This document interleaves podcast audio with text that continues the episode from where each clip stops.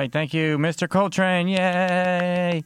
This has been Alex, the lazy DJ. It's time for Living Writers, but first we got to do a quick test of the emergency alert system. Don't worry, it's not a real emergency.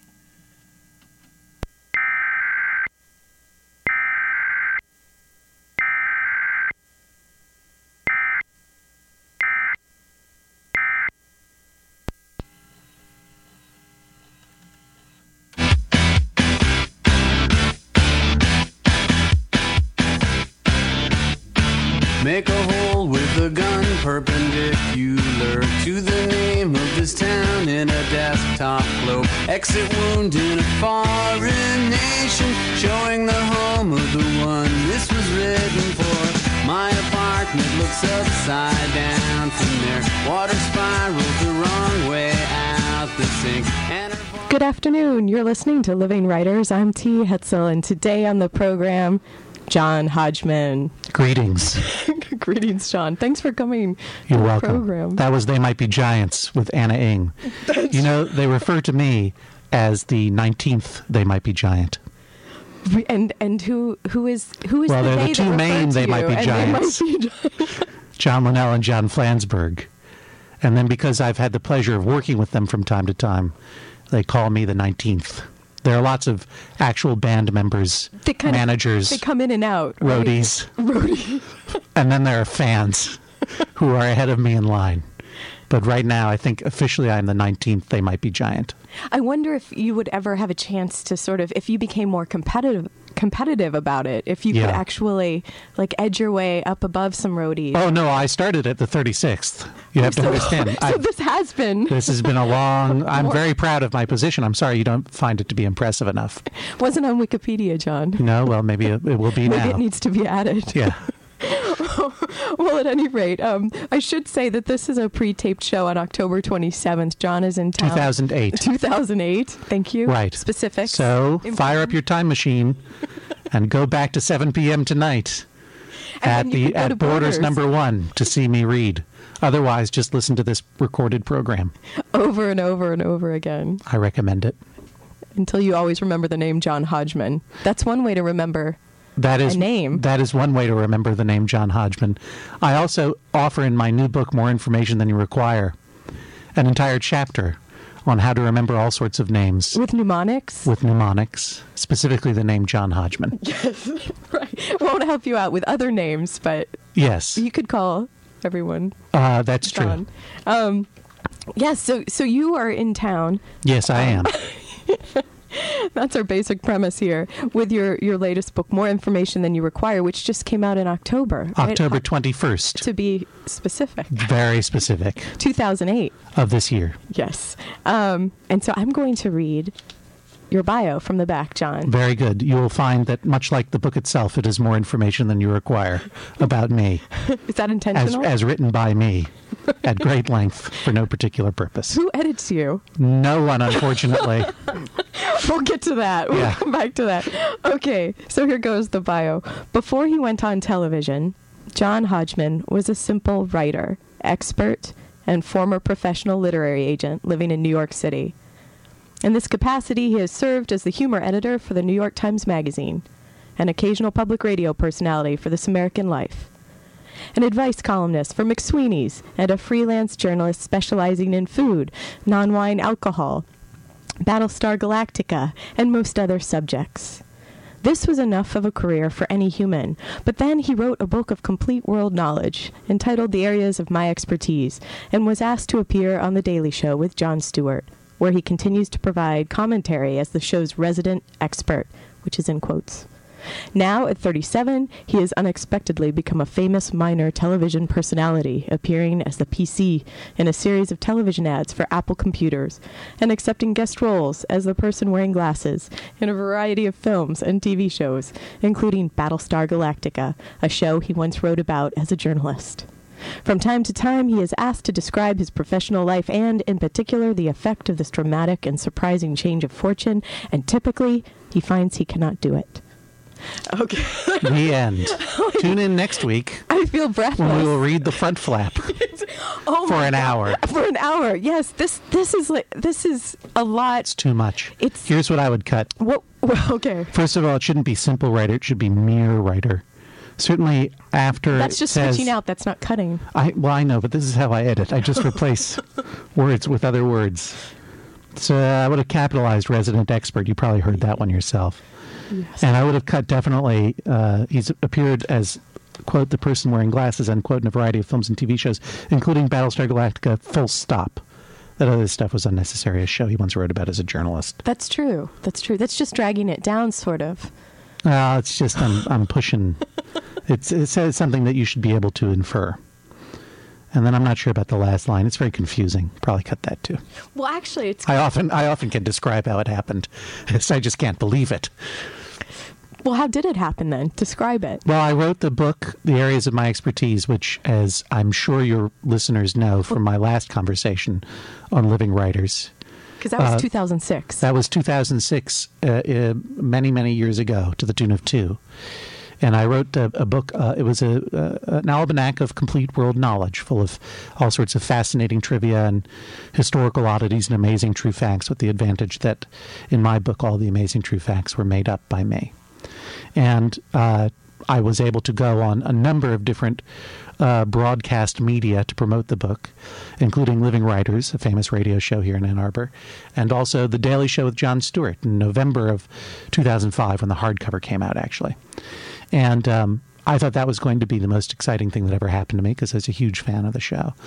Um, and it went well, and they said, You should come back and do comedy sometime. And I'm like, You guys really are funny. That's a funny joke, but they were deadly serious. Deadly. They well, not deadly. They didn't try to murder me. I wouldn't but put it then past they them. but then they called uh, very soon after that appearance and said, "Can you provide uh, a thousand words on nuclear proliferation in Iran and make it funny by Monday? And if it works, we'll put you on the air." And it worked, and they did. And then suddenly I had this career in television that I had never never prepared for, and was sort of just beginning when I last visited Living Writers. and and before that, you were um, involved with radio. You've oh, you've done radio for years then with This American Life. Yeah, I had. Uh, yes, With I- Ira Glass. That was my big aspiration was to become a radio celebrity. It really was. I had uh, I had done radio in uh, well in high school, at a college, at a nearby college, um, WMFO in Medford. It's the Tufts University station. nice They had a very strange policy. of they would- letting high school students in to do their radio. They would they would allot. we that too here, though. Did you? Some- yeah. They had a certain portion of their airtime which they reserved for community members, and community members primarily meant um, radical anarchists who who lived around Harvard Square. Um, and one of those anarchists was a permanent French language substitute at my high school, Brookline High School. And so I subbed for his show. And eventually the community expanded to include, you know, incredibly um, comfortable, spoiled teenagers from Brookline who wanted to play Billy Bragg songs. That's what I was going to ask. So, what what was your show like? Billy Bragg songs, Bragg- pretty much. That was it. You have a Billy Bragg fact in here, right? when he went on Uh, Solid Gold, I think. Yes, that's right. 1988, July 23rd, Hollywood. Billy Bragg performs the Internationale on Solid Gold. Yes. Was there any more to that than that? That's No, amazing. You had that. it was a show. You had it dog-eared. I did. That's fantastic. Um, I just love the idea that there was a guy singing communist songs, and uh, and was for a brief time almost a pop star. Do you know what I mean? yes. Yeah. Yeah. I don't think he ever appeared he- on Solid Gold though. No, well, but that was a great. I mean, if he was, I wish there was something more about his dancing. Because if he was in one of the pyramids, or if he was, But he wasn't just radical, and he wasn't just sort of contrarian in his politics. Like you know, authority sucks. That's old news. And but he was very know. specifically a communist. yes, I yeah, thought that was that was a thoughtful, enchanting. a thoughtful, emoting.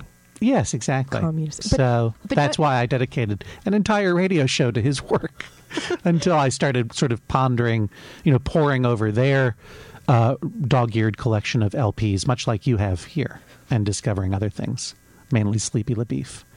But then I went on to um, uh, to college, and I and I did other things. So you went to Yale, I went to Yale. but that was after you you did a stint with your clarinet. I know, did no stints, no clarinet stints. I like a number of other, you know, well-heeled, well-rounded Renaissance young men of women of Brookline, Massachusetts. Took uh, some instruction in the classical music arts. I did a few years of clarinet at the and viola at the New England Conservatory and the All Newton Music School. Oh, viola too. Yeah, you know, viola. You do the viola, then you go automatically to first chair. You don't have no. You don't have no competition. No competition. Not in, not in viola. but that's it's such a beautiful instrument. So and then the clarinet great. too. I mean, that's nothing to sneeze at. Um, no, because you would not play the clarinet very well if you did. Uh, I'm running out of oxygen. it's true. We're in sort of an happening. airless room, listeners. This is getting into The- some very deep biography, but the point was radio. That's true. So and, so then you you what Indeed, what performance what performance chops I had the moment I was plucked from obscurity by the Daily Show uh, were developed on stage at a bar in Williamsburg, which is not there anymore. So with the little gray book. with the little gray book lectures, Lectures. which was sort of a, you know, after I left, um, I worked in book publishing for a while, and when I left, you know, I I, uh, I found readings to be interesting because you get to meet authors and have alcohol, but boring because the readings tended to be a little boring. So we attempted to, my friend Jonathan Coulton and I tried to build this sort of literary variety show based around a theme very much ripped off from This American Life, but that would be instructional and fun and commission writers to essentially write new material Oh, on subjects like how to tell the future and or what will happen in the future, how to win a fight, how to negotiate all kinds of deals and contracts. That's and we do wonderful, this then. once a month or so with music and comedians and writers and stuff. And that was sort of my audition to the world for a big public radio, you know, empire program that I would that I would develop and syndicate. We recorded a pilot and everything, and you know, PRI was very kind about it, but accidentally I went on television, and that sort of destroyed my radio career. Oh, because it do, it seems like the little gray uh, lecture series is on hiatus at the moment. because- Yeah, I mean, well, we did one right up until I mean, the last one to date was uh, in October of 2005. Um, to court, you know, at the same time my book came out, and after that, the book and or the Daily Show really absor- absorbed all the time that I would have given to hosting a, you know, five dollar literary variety show in Brooklyn. but you know, this all of this nonsense will come to an end, and eventually, and then I will be Maybe. still desperate for attention. So I will. is that bar- this, is this is this what it's all about then? Oh, uh, you did a creative writing program, didn't you? Why are you asking me? You know the answer to that question just as well as anybody else. Is it time for a break? No, oh. I, Oh, sh- I look uncomfortably around. yeah. That's true. I should have. Well, I mean, to to our put it, engineer, one can Hugh put it charitably, which is that you want to share a worldview with other human beings, but you want to be seen sharing it. Do you know what I mean? Yeah. But, but with radio, you have that great um, the aspect of not being seen. But There is suddenly, anonymity. you are completely seen, especially with I'm was highly visible. You are. on television. all the time. Well, it's a visual medium. It turns out. That's right. It's yeah. We're not that techno- technologically challenged here, John. I'm I know, I'm familiar with just- television, I'm just saying. but um, I but, did. but it's true. My students today, when I was telling them that you were in town, Yeah. when I got to the part of, well, he's the PC, Yeah, and that's they all people- went, "Oh!" ah, Yeah. But yeah, I thought they were gonna they were gonna key in on the Daily Show. That's perfectly reasonable. Well, you know, they might. Who knows? I mean, I do get I do get approached a lot by people who recognize me from the Daily Show, Hmm. or notice that I'm wearing a Daily Show jacket that I got at the Christmas party two years ago. well, it's Patagonia. I mean, that's good quality material. I know I'm advertising all sorts of things. we're gonna we're gonna try and get an iron on in the back of I WCBN. know. as I know. I hate to wear those brand names. You know, I loathe advertising, but it's a very fine jacket. Um, and but- you know, but the the reality is, the odds are that if anyone recognizes me at all, it's because you know those ads have been playing 24 hours a day, um, and have been seen by millions of people on on not just basic cable yeah. or or you know, and certainly not on public radio, but you know on broadcast television. And it is very interesting to appreciate, you know, for all of the sort of um, transformation that broadcast media is going through, both on on the air and on radio, I should say, in TV. In terms of breaking down into millions of little niches and almost direct one-to-one, you know, podcasting, um, uh, you know, webcasting, um, you know, it's like you can create your own TV show, your own TV station, and your own radio station right away tomorrow with very little money. But it's still amazing to to witness and be part who, of. But then who hears it, John? Like that would be the if you create your own. Like you, it's about being connected or getting the listenership because there's so much competition then for people's attention. well, yes, right? but I mean, I think what's very what's very what's happening. Why is Hugh waving at us? What is it, Hugh? Try to be a little bit more discreet. you know, I think that the beauty of where we are right now, whether you're a writer or a singer songwriter or a poet, forget it. The poets are going to lose anyway. Hey, Sorry. um, whether you want to create TV, whether you want to create music, or even poetry, even that. that you know we are in a position where an individual, for the most part, has access to a worldwide audience um, for very little investment of time and money. And that means there's a lot of dross out there, but that means there's also a lot of really great stuff that never would have gotten out there before from all over the world. And honestly, how many people do you need to have listen? I mean, look, you've chosen the life of a poet. You know that your audience is going to be relatively small compared to, I mean, A, a, a minor TV personality. I was I was gonna I was gonna say somebody writing songs about falconry. Like oh God, I wish we had one to play. I know, I know. I mean that's that's awesome. If you were just a if you were just a songwriter about falconry, you would you know that you would have an amazing you would have a huge audience online automatically. Um, which is not to run down poetry, but I just mean to say that you know my good friend Jonathan Coulton I think is a great example of how you know he's in he- the feral a- part of this. Uh, yes, and and normally he accompanies me on tour, but he is now in in Europe. I mean, in England and uh, Ireland and Scotland, performing for huge crowds, and his original songs that he sells over the internet, and he does not have a major label deal, and his stuff is not available for sale in you know physical Oh, right, form over right. there. You know, and that's because he has created an audience that is very interested in him, and he has has nurtured it and responded to it in a in a very smart and, and generous way. And I think that that's you know and that and that that that relationship was possible via the the web, the internet. of course The- yeah absolutely. And I think any writer, I mean, this is probably the most encouraging time to be uh, a writer of any kind for that reason. I mean, Let's take a short break, and we'll be right. no, back. I want to keep going. We still have more time, John. Oh, do? Okay, You're listening well. to Living Writers. John Hodgman here in the studio ta today with more information than you require. I'm T. Hetzel. We'll be right back.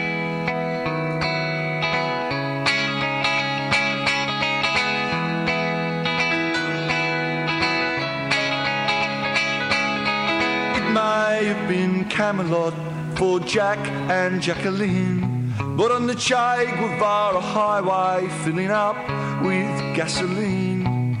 Fidel Castro's brother spies a rich lady who's crying over the luxury's disappointment, so he walks over and he's trying to sympathize with her. But he thinks that he should warn her that the third world is just around the corner.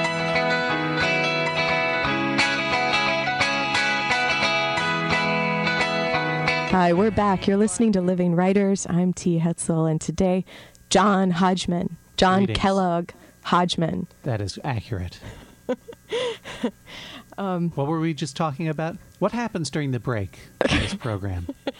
You do, mean this, do, do the do the students do the children just hear, listen to the music or do you do you do PSAs and stuff in the middle? Oh, with Like, this, what was just, happening? Oh, just the music. Oh, that, really? Like as that's yeah. So it's a little Oh, that was an opportunity for me to sort of clear my throat and stop talking crazy. yes, for for us to have a thumb war Oh, okay. to figure out what we're going to talk about next. Um, You're very good People can go to the bathroom then. This is, you know, that's a very good idea. Radio, some more radio thumb wars. Let's go. Ready? All right, one. How do you do it? two, Two, three, three, four. four. Let's, Let's have a thumb war. I win. Ugh, God, it's true. I Yeah. can't. den- I'm. I'm gonna. Uh, You didn't even need to say it was true. Everyone knew. Yeah, it's true. Everyone listening knew. That's right. Sorry. You weren't focused. It's true. I wasn't. I'm. I, It's okay. You're a poet. No one expects you to be focused. What were you saying? What? I say that fondly. John, you were going to tell us about Billy Bragg because Hugh Hugh managed to go find the song. Oh, I was just saying Uh, that's that's from Workers' Playtime. It's one of the most beautiful albums, and I should know because I played it about five thousand times on my radio show back when I had one when I was a teenager. And you know, I but I don't have it on my um, I don't have it on my iPhone. You know, I don't have it on my you know that product that I like so much. I don't have it on my iPhone because. I like I could listen to it all day long, but it's now it's pure nostalgia. Like I feel like I need to keep learning about new things. But what is wrong with that? Do you feel like if you if you let that in, then you will stop getting like new music and looking outward? Well, unlike you, perhaps, I uh, fear my mortality. I'm, I'm concerned about growing closer to death. Is that why you're writing these books so that, that you will always be alive in I- our hearts and in our literature? Oh, believe me, writing books is the wrong way to guarantee your immortality. You just need to go to the Strand bookstore in New York City one day and you will realize writing books is not going to buy you anything but, uh, you know, a quick trade for a, you know, Poul Anderson science fiction book at the Strand. You know, that's. Uh, you know what I'm saying? It's just there's It's- so many. I mean, it's very sobering to walk in when there you go, and see. yeah, or You know, even it reminds actually, you that you have to write for for different and better reasons than merely you know. You want to find an audience, obviously, but if you're writing for fame or poeting for fame, I got to tell you, I've been I've been on I've been on that other I've been on the other side of of what is considered to be minor television fame, and it is so far beyond what you know. You're reaching so many more people. That's what I'm trying to say. Is like, you know, um, you can you can reach uh, an audience, of quite sizable audience of thousands and thousands of people as a writer. And I remember when I worked in book publishing, the sobering fact was that they said a literary novel had a maximum audience in the United States. A first literary novel had a maximum audience of five thousand Yeah, people right. in the United States. And you know now millions and millions of people will see me, you know, pitch a sneezing fit or dress up in a fat suit in an Apple ad, and they will see me and they will know me in a way that they would never know me as a writer. And I don't, and I'm not sad about that. That's just the way it is. But I'm, in- I'm happy to be in the ads, obviously. and, and in in that way, it will also that will bring them to your right your work. so that's right? but i mean it's like you know that's a that's a walk through the strand i mean for for people who want to write you have to first write for a good reason such as you can't help No, but no. not write yeah. and then you know the the upside is that you are able to reach an audience that you weren't able to reach even when I started out writing um, seriously in you know in the early 90s like there was no internet. There was no way to reach all those people. And really how many people do you need to reach? You can reach that 5000 people very easily um, relatively speaking right now. And uh, if you had coulton on this show he would tell you i mean i can't remember the sort of the the futurist who posited the idea of a thousand true fans that an independent artist of any kind if they have a thousand true fans who will buy everything that he or she puts out they will have a living which is unheard of in the history of i mean they will have, they'll be able to support themselves as an artist. It's unheard of since you know da vinci was taking money from the medicis you know what i mean to live. Right. was it, da, was it da vinci or michelangelo one of those two italian guys Yes, that's I always i to say I get lost with the Italians sometimes. and while I am certainly an old media personality now, I mean, you know, I am not. Uh, I'm I I hunt and peck around on the internet a little bit, but Oh, you know. I am known from to to a great number of people through the internet and to a smaller number of people through, you know, the high technology of books. You know, as opposed to I'm not a How blog. quaint. I'm not a blogger per se. I imi- I imitate a blogger from time to time, but um, the fact remains that were it not for the internet, I would not have. I would not be sitting here with you, T, in this wonderful ballroom where we are hosting this program because of, of another thing we were talking about during the break, the McSweeney's. oh yes, Right. yes. So was um with the chronology of things, John? Were you Forget the working with? chronology; none of it makes any sense. No, but it's you're so specific in here about Yeah, days passing and each stage.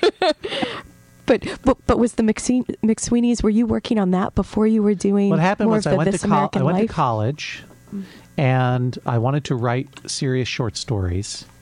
And then I got a job, moved to New York, and very quickly needed a job. I thought I would get a job in publishing because that's where the money is. I know you need to be underwritten for that, yeah, don't you? I know. Though that's a job that was originally existed only for people with trust funds, you know, Yeah, and second yeah. careers. And I worked at a literary agency and I loved it a lot, but I realized very quickly that there was not much of a market for you know people who were not willing to write novels. And I mm. Did not I mean if you've read my book, you know I barely like to write complete sentences. So long form is not my thing. So I decided to become a literary agent. But I still dabbled in writing and I wrote little pieces for magazines and I ended up writing some pieces for This American Life. But even before that happened, I got an email from Dave Eggers saying we're soliciting material for this new magazine McSweeney's and we're looking for all sorts of magazine articles that were rejected other places or um, you know, even short stories that haven't been finished. And since I had a lot of those, I started sending them to him and he didn't he didn't want any of those. So I instead sent him How a did- joke letter that I wrote to a friend of mine pretending to be a a professional literary agent, a very you know fancy professional literary agent, who it was revealed very quickly in the letter is completely deranged, you know, and is offering all sorts of advice that clearly the recipient of the letter doesn't want and didn't ask for, but is going to get anyway. Which and is that like this book. and that what's that? Is that well? I mean, it was the beginning. It was the beginning of all the writing that I did for McSweeney's, and that false authority figure character became the inspiration for both my first book and this one, and the and the one that I will write after this one. Are you working on it right now? no, right now I'm it- talking to you. I'm fully, I'm fully focused. That you are so polite. You were I'm raised fully right. Focused due to my non-poet status. I'm not thinking about other things. You're not off on some more somewhere with the wind in your hair. I love I love poets. Please don't get me wrong. I represented a great poet for a brief period of time, a woman named Deborah Digges, taught at Tufts University also. Oh, all these connections. All these Everything is connected. Every life is like that, though, you know. And and so uh, that is so interesting though how this But false if I had not gotten came. that Oh, email from oh, right. Dave Eggers, Yeah, and how did how I was did, sitting there at the literary agency going, uh, "This is pointless." Oh, yeah. Not quite, but I got that email, and it turns out it wasn't even meant for me. Someone had forwarded it to me. So without the forward function of email, I wouldn't be here. Because when I wrote Dave back, his first response was, "Who are you, and why are you writing me?" He was very angry. He was like, "This is only for certain people." And I'm like, I'm sorry, but blah blah blah. And we, we struck up a friendship from there. After that, I think he's a little more open to reading, you know, to to moments of providence like that now. right, right. But um, you know, we were all getting new to the te- we were all new to the technology at that point. We were still figuring out all the etiquette. Right, right. And of course, McSweeney's really gave me the permission to write funny, openly funny, as Yes. opposed to these serious, earnest. I mean, I, did- I did have some success with serious, earnest short stories, but You did. yeah, well, I mean, I published one in the Paris Review. Oh, well, that's no that was- okay. No one's sneezing at that. I haven't I didn't I didn't read that one. No, no, that's fine. Very few people have.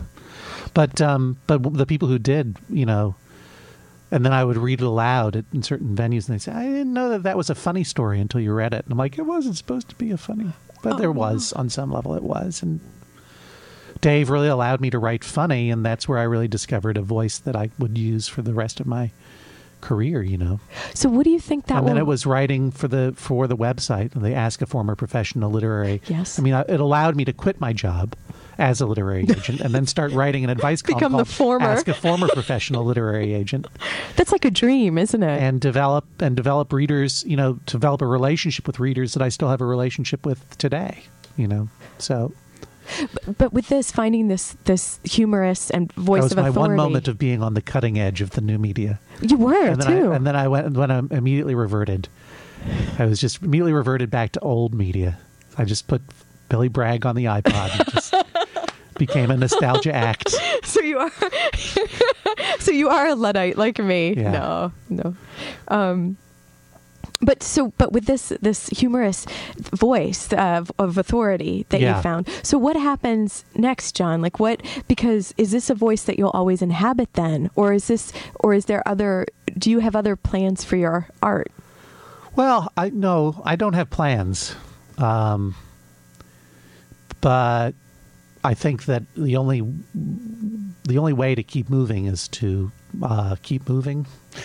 I guess is calisthenics obviously obviously I'm not going to have much of a career writing stupid aphorisms for the radio, but I think I mean to say that you know between the first book and the second book, my life changed dramatically, and I realized that uh, in, as I was working on the second book that I I, I was getting stuck a lot, and it and it was, took me a while to realize that I was getting stuck because I wasn't acknowledging how my life had changed. I was really just trying to write in the same voice as the first book, which was to say, you know, the same sort of the same kinds of jokes, the same false facts, the same false trivia, and there's a lot of just easy peasy false trivia. You know, a lot about how to rid your house of mice and ants and Scotty dogs and other infestations. You know, I mean, it's not a heavy book by any means. Do you know what I mean? There, But is that when you went through and you kind of um, you you added that part on about the minor television celebrity to which the I had title written and for then This American Life originally. okay Yeah, I mean,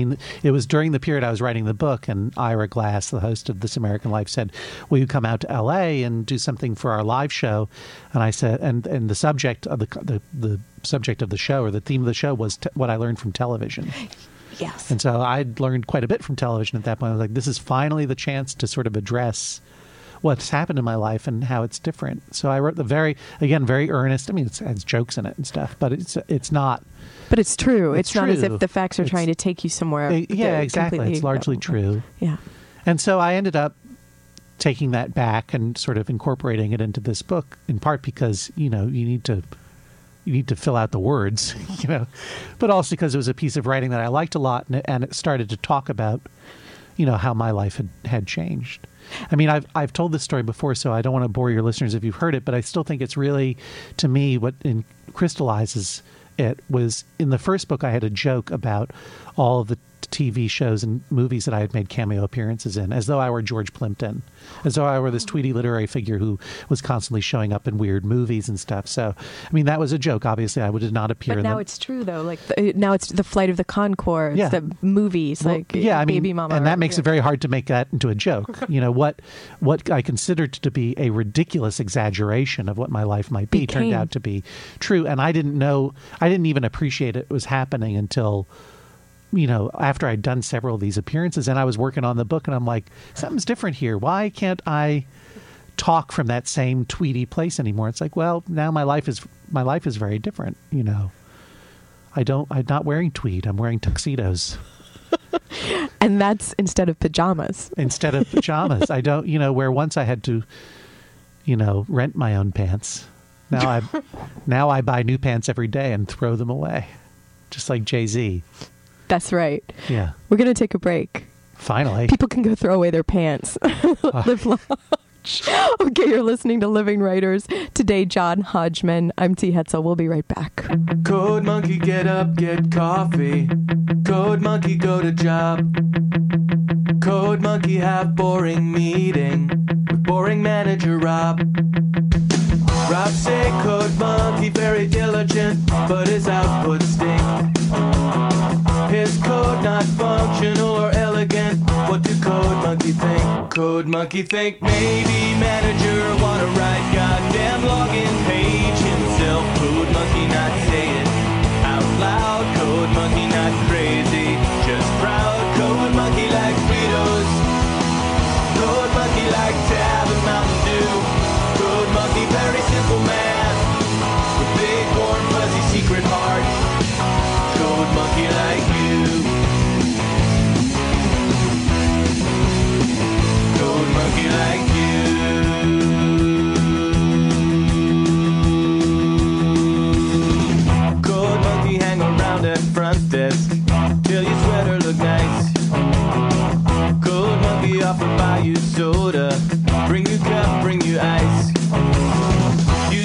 No thank you for the soda cuz soda make you bad Anyway you busy with the telephone no time for chat. Code monkey have long walk back to cubicle. He sit down, pretend to work. Code monkey not thinking so straight. Code monkey not feeling so great. Code monkey like Fritos. Code monkey like Tab and Mountain Dew. Code monkey very simple man. Big warm fuzzy secret heart. Hey, welcome back. You're listening to Living Writers. I'm T. Hetzel. Thanks to Hugh Stimson for engineering and getting all these great songs. That was Jonathan Coulton playing his big hit, Code Monkey. Probably, I mean, that is a song that changed his life. Yeah, and he might be he might be playing that right now in England or Ireland on his tour. That's true. I don't know if he has a show tonight, but if anyone's listening in England, when will this air? I don't know just yet. You don't know? Maybe in a, a week. Maybe in a year. The day before I come back the next time in two years, or maybe the day Quick, before I come quick, back. put the it paperback. on. The paperback of my book will probably come out next fall. If I come back, it's like, oh, we haven't played it yet. We gotta, we gotta put that on so that I don't have to lie to him and say that we played it. No, no, we'll be playing this over and over again. We will. Well, on Mark October my 30th, words. Coulton is playing the Shepherd's Bush Empire. Oh, nice, in London. london Oh, yeah. and it's a big house. So if you, October you or any of your friends are going to be available, you should go in London. Do you podcast this? Yes. Oh, good. Yeah. Well, so then, yeah, so very and well. we do have some some English listeners. It's the most powerful. I mean, mean, it's the most England. important. Uh, or yeah, most incredible time to be in radio as well. I mean, with podcasting. yeah, I it mean, is. You know, there there is more great radio being created now. I think than since you know uh, the the golden age of radio. Say, That's right. that golden time. That golden time. whenever that was. you I know, the, yeah. the twenties and thirties and so forth. Do you know what I mean? Like, yeah, and with this, I wish we had some sound effects. Like we could do that. We could Yeah. try and bring back the golden age for a moment. This is the sound of me hitting my book. right. Isn't that It could also be a I horse. did that with my mouth. like that guy on Prairie Home Companion. Exactly. What's his name? He is amazing. And then he started hitting his book. oh wow! I can't believe how he did that. And that time, um, John was using his underarm. What? Okay. Um, I was speaking about my enormous wealth and my incredible glamorous life now. And so I'm going to read to you a portion from my book entitled What I Plan to Do with My Enormous Wealth. just rub it in, John. just rub it in. People presume that now that I am a famous minor television personality, I must have millions and millions of dollars. Of course I do. I am on television. And now that I am incredibly wealthy, I share with my fellow millionaires a desire to help make the world a better place. Here's what I plan to do to give a little back. Priority one build a dolphin sanctuary. One cannot grieve too much for the plight of these sensitive, intelligent creatures. Just because they taste like tuna, it does not mean we should shoot them in the head whenever we see them. However, you can appreciate that as someone who came up through the mean streets of Brookline, Massachusetts, and Yale University, I do not believe in handouts. Therefore, my sanctuary will only be open to those dolphins that speak and understand English. But you ask, isn't this a very small portion of the dolphin population? Yes, it is. But English is now the lingua franca of the world. It's in the best interest of these creatures to learn to speak it. After all, if dolphins are going to talk anyone out of shooting them in the head, they're going to do it in English, not in some high pitched, cheap, cheap sonar babble. In this way, I feel I am doing the dolphins a service. I'm providing an incentive to the dolphins to raise themselves up by their fin straps and start contributing to society. I will also offer sanctuary to any chimp or gorilla that knows sign language. They can be my butlers. I have several other priorities, but that's priority one for my enormous wealth. so you see, I had to adapt my my literary voice and acknowledge that my my liter- my sort of frame of reference had changed, and I have no doubt that it shall change dramatically before the third book is written, and maybe the next one will be uh, about John Hodgman, a former a former minor television personality, and now and now professional poet. he just keeps on about. No, I, I but I, I wish to be clear, both for sake of karma and simple reality. I do not expect this fantastic life to last as long as it had so far, or very far into the future. One cannot live one's life that way. So what are you doing? Are you just saving, or like, or what do you? But what does it allow you- to do then, John? Because it seems like it'll it'll just open up so many other things, other possibilities, which you can walk into or jump uh, into. You know, the reason that I worked for a time, honestly, as a literary agent, and then as a magazine writer, and then you know, um, it was was really to sort of find opportunities to weasel my way into the lives of people that I found inspiring and interesting. You know, and those were the those were the like Cuervo Man. like Cuervo Man, for example. Like in This American Life, I, I, uh, I had, as a magazine writer, been called to go down to a private island owned by Jose Cuervo Tequila, and discovered a guy whose job it was to act like an idiot, and be what he called himself a, a party catalyst. And so I really wanted to know more about his life. So I, you know, I used a, a story for This American Life to sort of facilitate an investigation into what it is like to be a party catalyst. And that's how I met a lot of my, I mean, a lot of my clients are people that I read or knew of and was interested in. Bruce Campbell, for example, I weaseled my way into his life pretty good. uh, that's why I did the literary variety. That's why I did the little Gray Book lectures, that literary variety show, so that I could reach out to people that I found inspiring, like. Uh, well, Coulton, who I'd known for many years and, and really wanted to hear him play music in front of a live audience, and he wasn't really interested in doing it at the time. So I, I said, you, you should come and do music at the show. And So, geez, it was mainly for my own amusement. Do you know what I mean? But And- then this, that changed his life. Then no, he You- changed. He you changed are his alive. life. He changed his life. And then now, I mean, there the opportunities for ridiculous adventures along those kinds are now, you know, they are more numerous and they are more bizarre. I mean, what you said in reading my extremely long back flap cover is true. I used to write about Battlestar Galactica, the new show, because I'm a big geek, super geek for that show.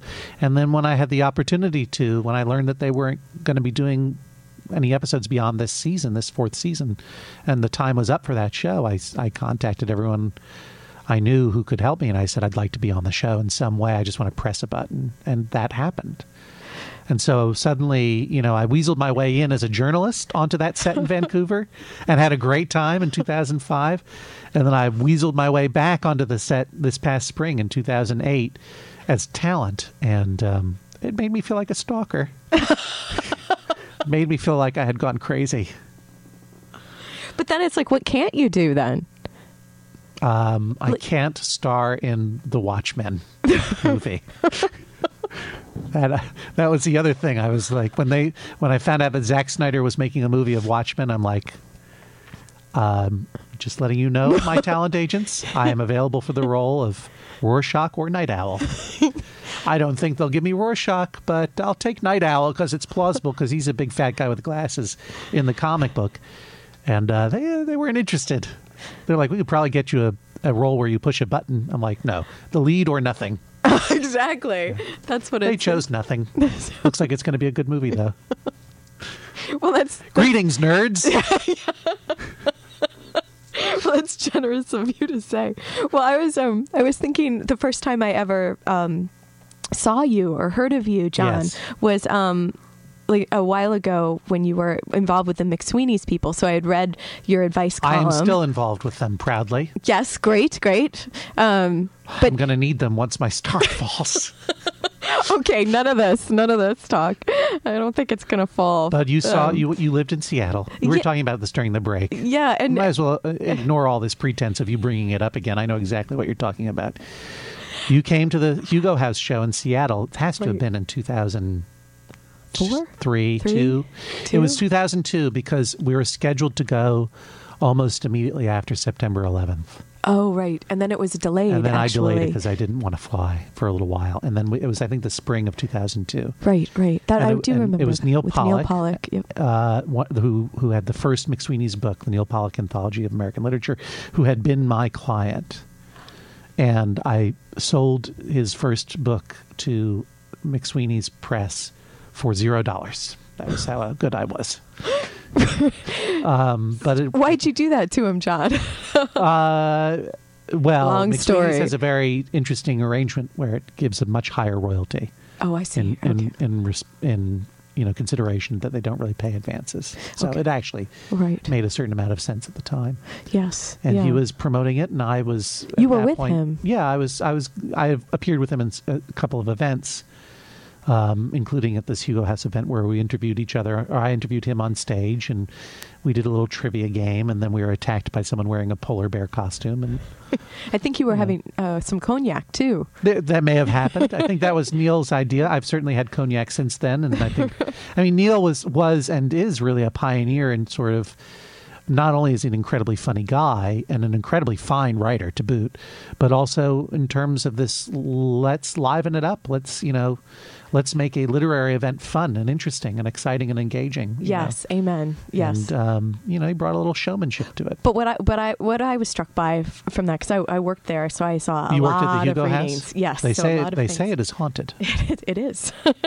Really? Yes, Did you see a ghost there, or or a sense a presence? Sensed a presence. Did you yes, really? Yeah. What did you sense? A, a friendly one. It was fine. But people would come in, some of the people who came to the classes, and they'd say, so and so is sitting over in the corner there. And they have, like, people would come in and say they could see ghosts and different, of different ages. And yeah. But anyway, that's another This is a writing center in This Seattle. is a writing center, so it kind of fits. But they did have It's not haunted anymore because I, I cleaned it. No, you did not. I did. They had other people do smudgings and stuff. No, and no, no. I came work. in. I came in and I and I did a little, a few exorcisms. But The you power of Dave Eggers compels you. be healed. No, be settled. It's a very nice place. Hugo House. It, but you, I thought you stood out. Like I know Neil Pollack was sort of supposed to be the funny man, but- Right. But, you were the one that when I walked away from that, I thought, now who is that guy? He's the funny guy and so smart. Oh shucks. that's really that's and this funny. That I've, I've waited all these years to tell you, John.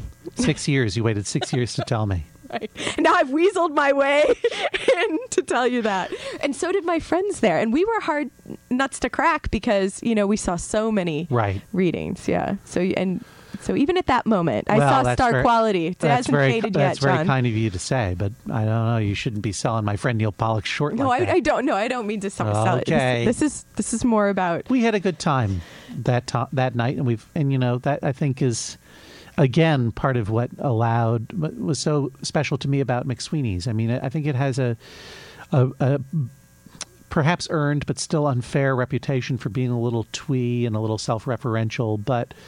I think the reality is it energized a generation of writers in New York, certainly, and in Chicago too, um, and then around the country of people who. And one of the ways they did it was saying it's okay to be funny. You know, it's okay to have fun.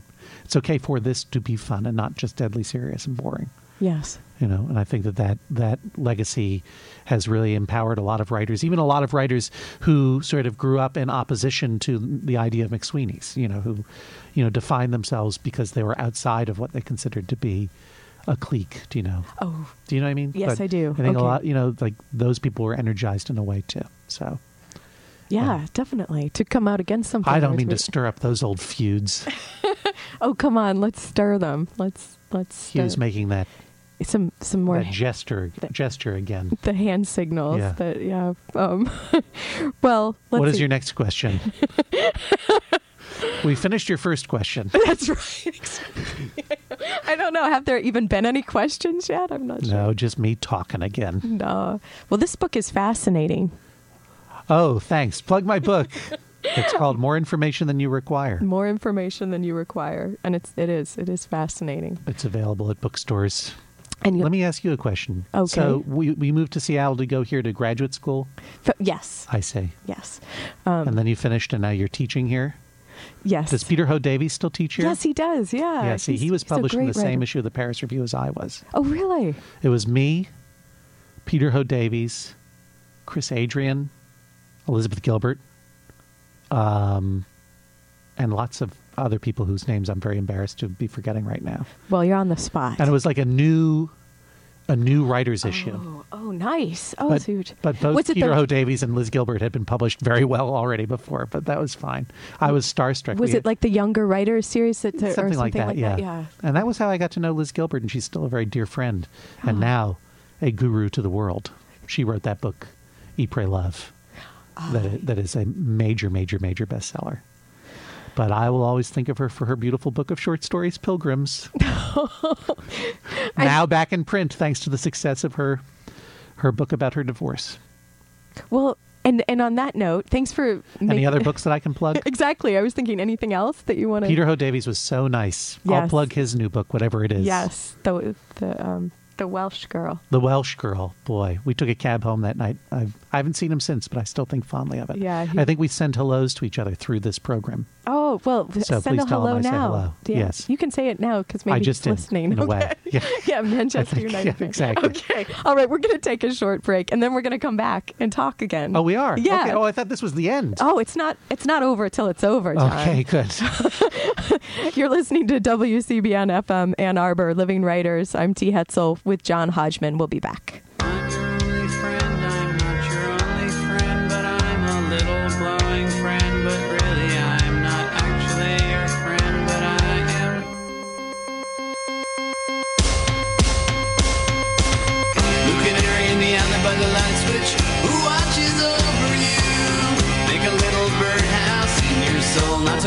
Fine a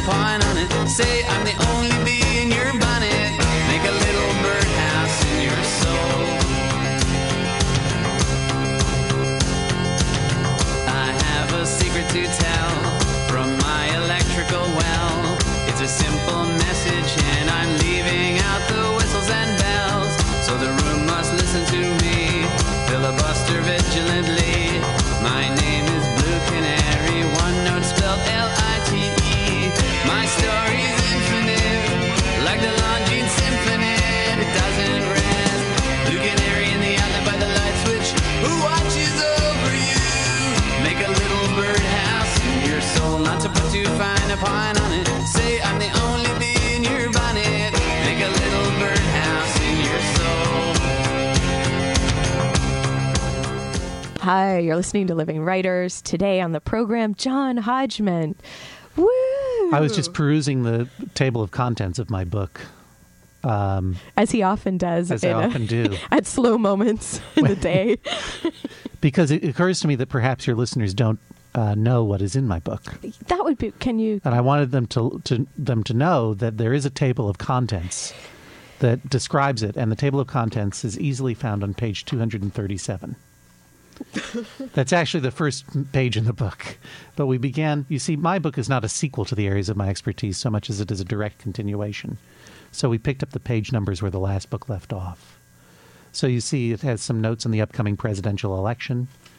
That section is probably good for another eight days, and then we can destroy it, including who is going to win the presidential election. And on the matter of nutrient slime. How to tell the future, uh, how to tell the future using a pig's spleen, more wisdom of the high old farmer, some hangover cures involving gin, how to cook owls, the internet, a series of tubes, uh, how to gamble and win, Gab- gambling the sport of the asthmatic man. Yes, that's under the large, long section called Gambling, the Sport of the Asthmatic Man. Um, where you may have seen me on television, some more monsters, We come to the, the, mole men. moon landing. The- What? The, mole men seem to be oh, yes, there's there a they large anchor of, of your new thinking. you see, in my first book, I gave some information about the state, or I should say, Commonwealth of Virginia, in a larger section, on uh, in which I give all the nicknames of all of the 51 United States. And in Virginia, I mentioned that the mole men are this advanced civilization uh, that lives underneath the earth, although they look kind of like naked mole rats and they wear powdered wigs. And they briefly settled the surface world in Virginia and built many, many hundreds of years ago the ancient Molmanic palace known as Monticello. And in that first book, I just said, and I'll tell you more about the mole men later, because, you know, I had to move on. right, right. I had to move on As to, you do sometimes to. West Virginia. so, But uh, the mole men wouldn't let go of you, basically. well, I had They to, I had a promise to keep, you know, and that's part of you know any kind of storytelling, whether you're telling a joke or telling a story. You know, if you have if that was that's the shotgun above the mantelpiece that needs to be fired by the second act, and uh, and let's just say I I kind of I fired it I went I fired it like crazy in the second book. Writing a, a lot more information about mole men than you require, and their their culture and their habits and their the luminous slime that they secrete and how they helped Thomas Jefferson write the Declaration of Independence and so on. So, could this also be something that becomes a future project where you actually are creating, like your your Harry Potter of mole men or something for the youth of you seem to be very concerned about my future. I am, I'm really because telling you you, that you should not worry about us. Well, I will write a third a third volume to complete this trilogy of complete world knowledge at last and finally complete. And that will be called That Is All, and it will be follow the same format, but it will necessarily be different, I think, in terms of the subject matter and how I approach it. And there might be some more longer stuff for sure. I don't know yet. I'll mm-hmm. discover it. I'll basically so you haven't started it, I'll- working on it yet, or you have pieces what? that are. How much do you want from me? For heaven's sakes, I'm on the Daily Show twice a month. I do the Apple ads. I wrote a book. I'm here promoting it. Like, why haven't you started the new one? And when is Exactly. the audiobook coming out? Listen, you people, we'll do the audiobook after we finish this tour and we know how to tell the jokes. Then we'll do the audiobook just like last time. Please, please. I have to bathe and eat sometimes. What was your question? Well, I'm sure the next book then picks up on 597. Of course. Right? And it will Um, and it will end on page 2392. Aha. Maybe. The prophet. The Maybe. prophet, John Hodgman. Oh, I'll be lucky if it ends on page 598.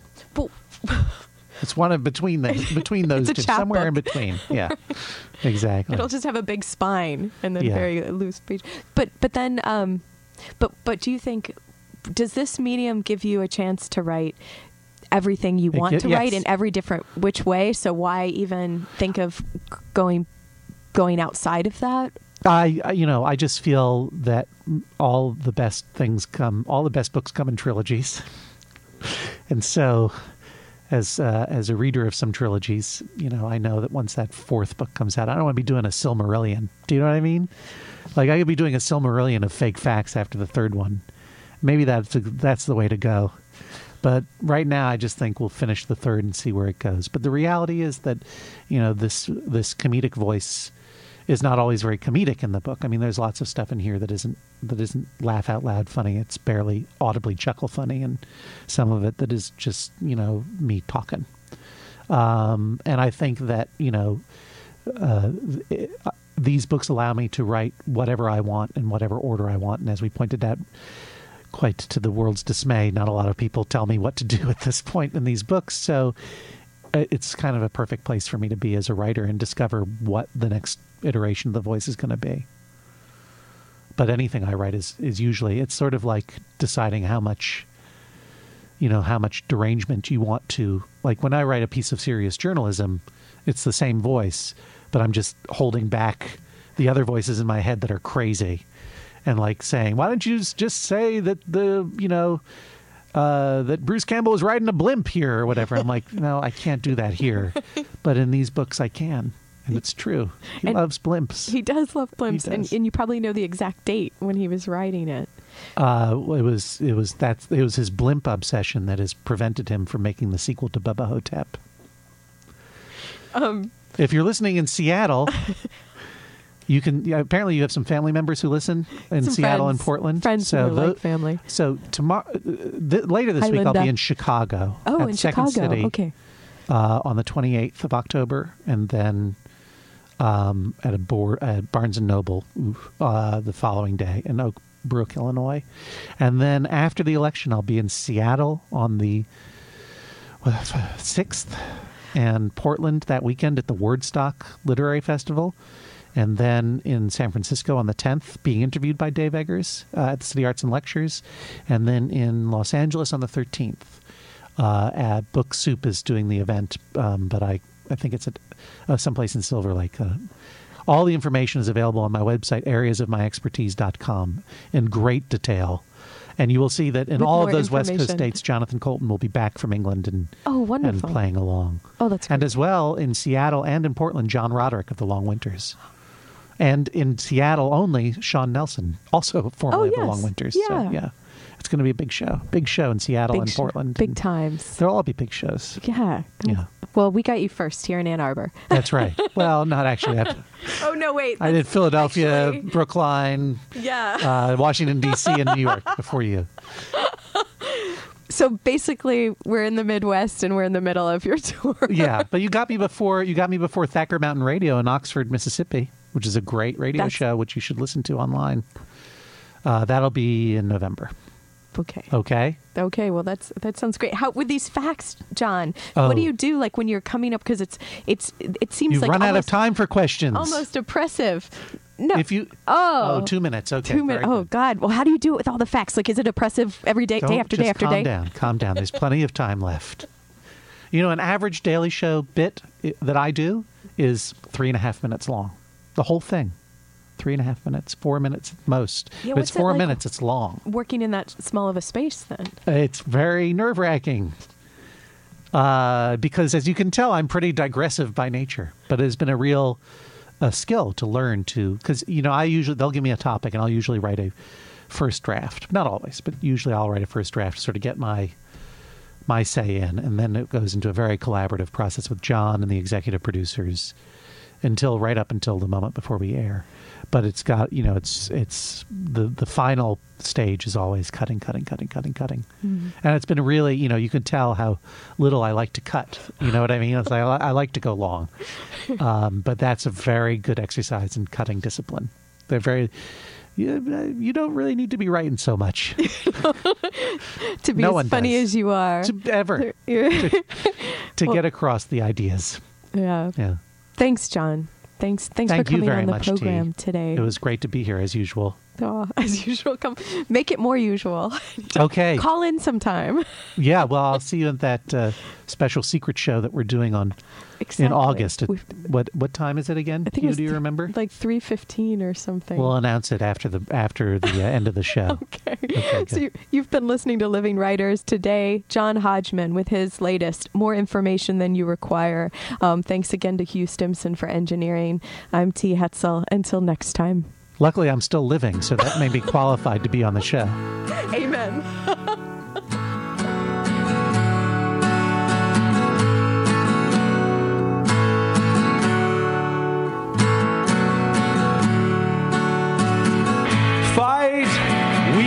try.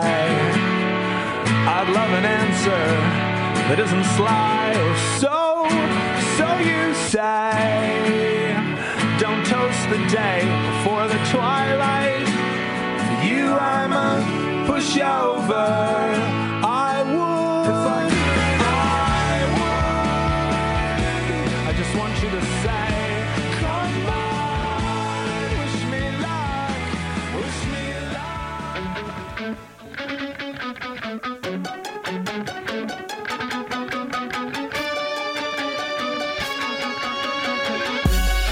Moondrow's lined up in front of Brown. They're going to give it to him on that left side once again to the 50. Big hole of the 20. 25 30. 35 40. Look out. 45 50. It's a foot race. Down the sideline to the 30. To the 20. Nobody's going to catch him. 10 5. Touchdown, Michigan. What a run by Carlos Brown.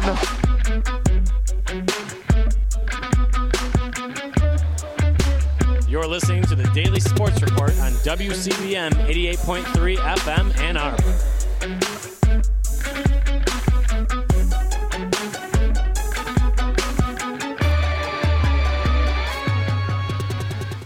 Hello and welcome to